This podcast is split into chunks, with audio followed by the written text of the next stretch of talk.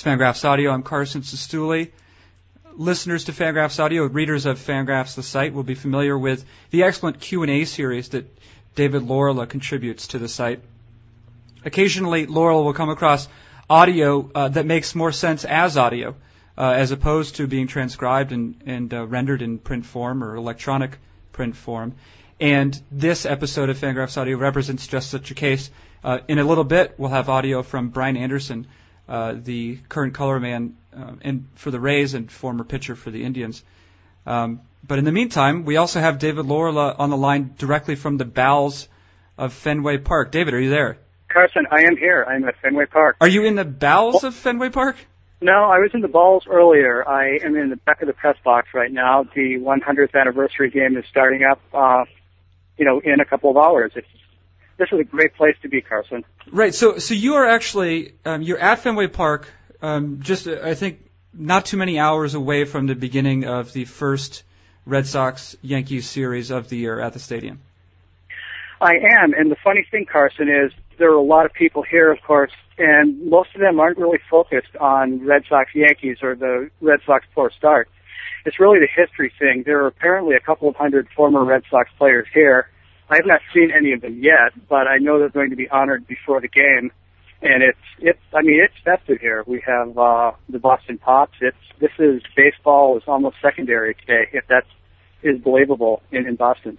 Now, you spend um, quite a bit of time there at Fenway, and um, we get, we read your interviews uh, on the site, and you got a lot of guys kind of coming through there. I'm curious just this sort of, I guess, between w- what you're mentioning with the hundredth year anniversary and also the Red Sox-Yankees, I'm curious as to just what the differences are for you there um, with all these sort of festivities going on relative to just a, like a normal game against the, you know, the Blue Jays.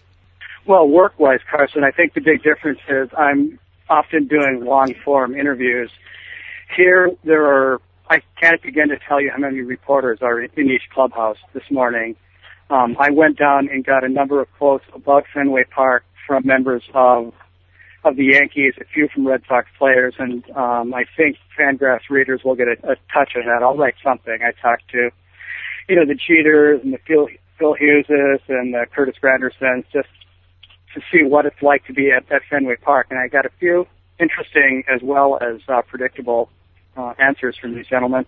Yeah, I, on that note, I know that um, one thing I enjoy about your interviews, like, for example, just the one um, that ran today about Mitch Moreland, is you're you typically able seem to get beyond um, the normal sort of rote answers that players provide. And um, what I've sort of noticed is that you're able to kind of ask them questions that they're interested in answering. So, like Mitch Moreland talking about Uh, his career as a as a pitcher, or his would-be career as a pitcher.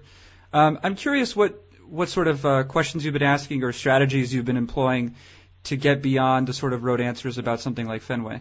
Yeah, I mean, I, t- I ask the people what I think they're interested in, t- in talking about. It's really no more complicated than that. The Brian Anderson interview that we're going to hear, I was chatting with Brian about uh, his career and various aspects, and he told me a story, which is included in the interview, uh, one that he said he has never really spoken before outside of mentioning to a few friends that involved he growing up an Indians fan, thus making the fact that he pitched in the ninety-seven series even that more remarkable. But that it's all driven by the the interviewee and not the interviewer is really all I can tell you about my approach. Right, and, and so um, we are about to hear that, that story. And, and as I mentioned at the beginning, this is one of those cases where I, I'm guessing perhaps due to um, just his nature as a as a gentleman, and also um, um, beyond that, the fact that he's now uh, an active um, play-by-play or, or color man for the Tampa Bay Rays. To hear Brian Anderson speak about his experience, I think really plays nicely as audio as opposed to just seeing on the page. I'm curious as to what um, you know how, how you got to that point in the conversation and what your sort of sense was of him telling that story.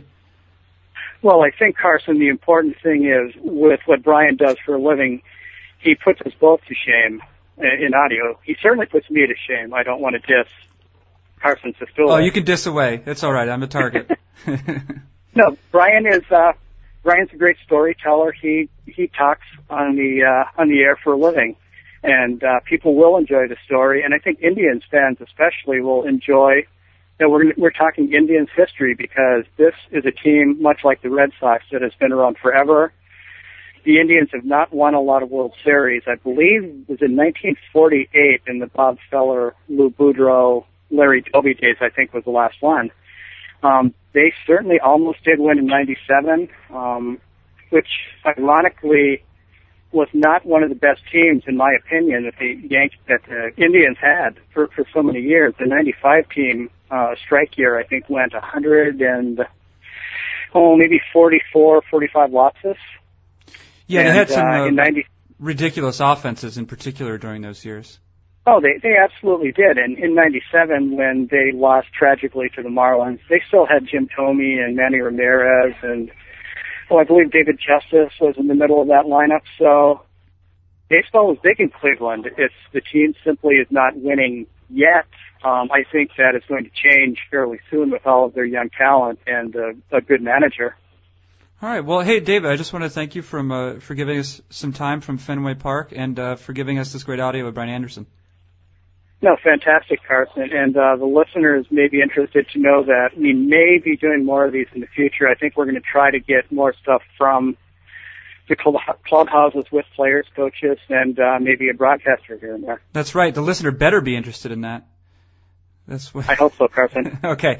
All right. That's David Laurila. I'm Carson Cistulli. And here's Laurila's interview, a recent interview with Brian Anderson regarding his experience in the nineteen ninety-seven World Series as a Cleveland Indians pitcher.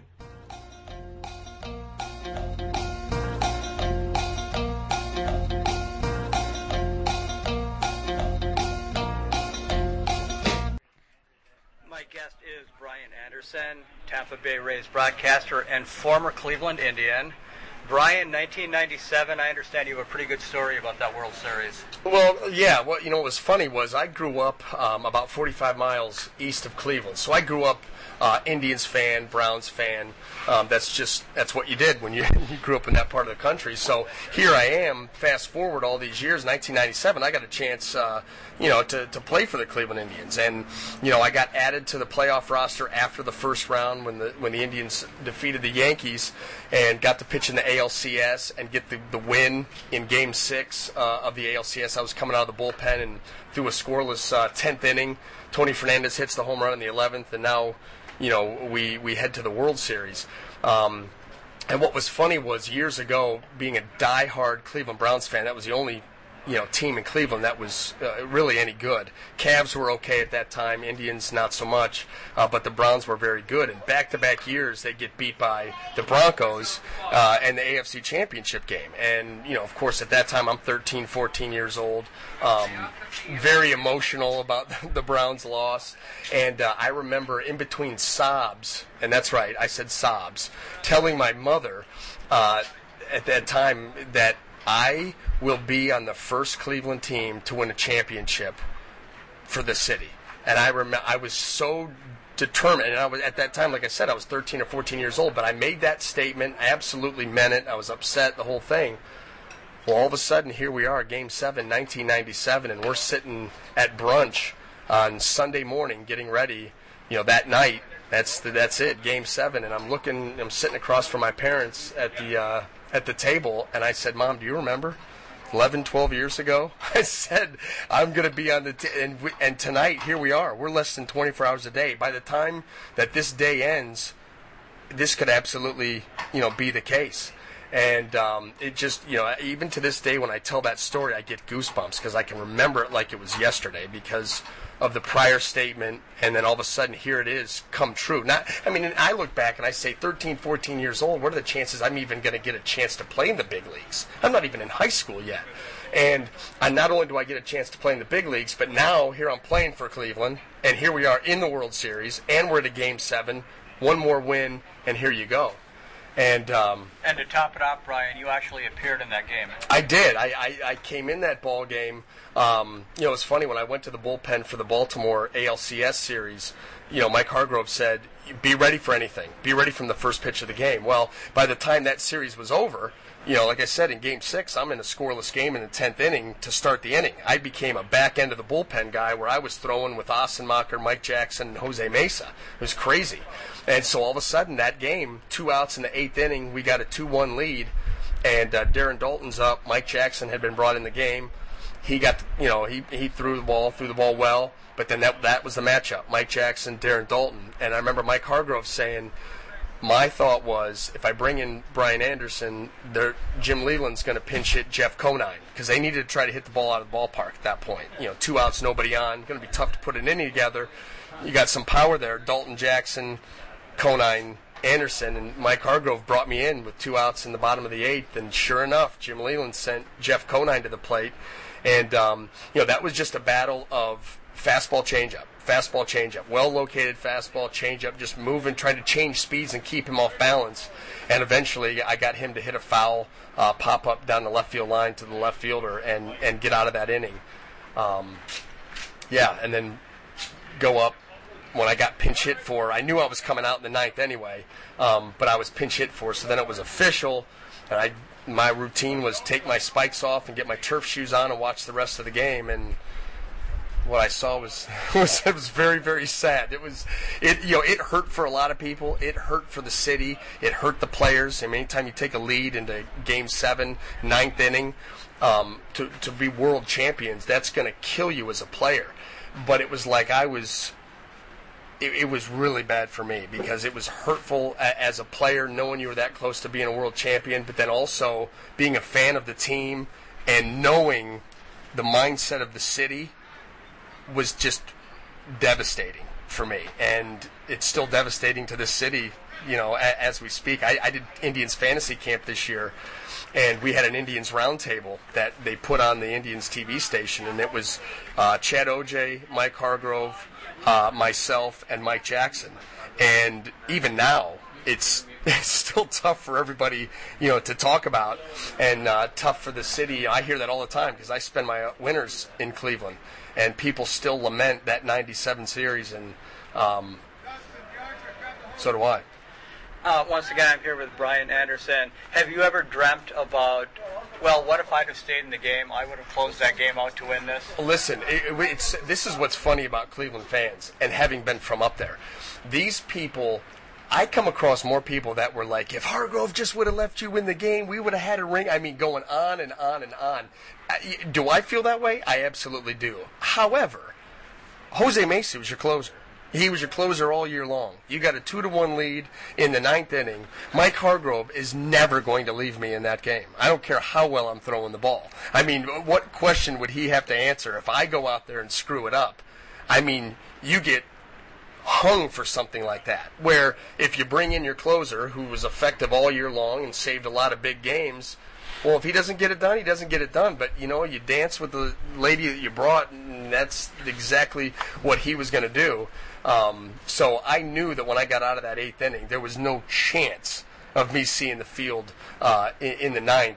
Um, but all the while you're thinking to yourself, yeah, I mean, for whatever reason he does send me back out there, I'm going to finish this off. But you knew it wasn't going to happen. All right. Brian Anderson, thank you very much for your time. Thanks for having me.